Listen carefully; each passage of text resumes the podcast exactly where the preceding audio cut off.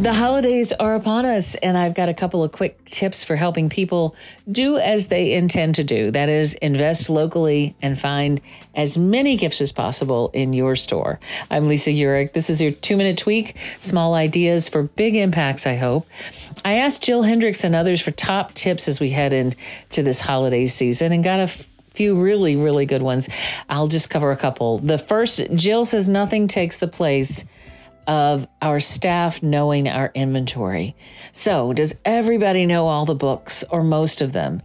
Do does everyone have a special love in each age and interest category? You know, nothing is more important than having a thorough pulse of the store, the whole store.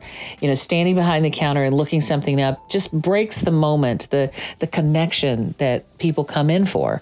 And we all need to be able to listen and lead folks into our inventory with confidence and enthusiasm, get them looking at something and then if we still need to look something up, we can can uh, do that while they look, but uh, make sure we know our inventory. Second, let's make sure our special order system is right and tight. We had a little bit of a, a, quality spill in the sense that we we lost a couple of special orders and realized that despite all of our good intentions and focus, we um, if everyone's responsible, no one is responsible. In the words of quality guru Edwards Deming, he always said that you need to have someone at the helm for a, a major quality project or or check. So we've reoriented and we have someone who is making sure the orders get entered and someone who is making sure that everyone got called and that the orders are coming as expected. And that's a good feeling. I think that'll serve us well in the coming weeks. So,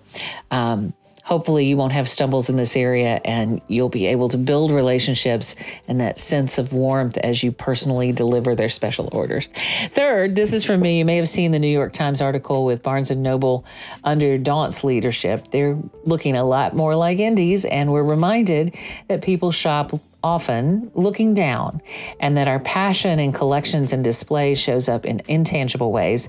Let's be driven by bookseller passion and make sure that we use every square inch of face up space uh, in your store to make sure that it invites people at every opportunity. We'll continue next week with really out of the box idea.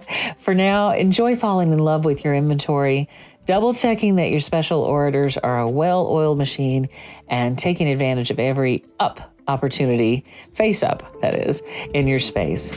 We'll put more books into more hands and hearts than ever this holiday season.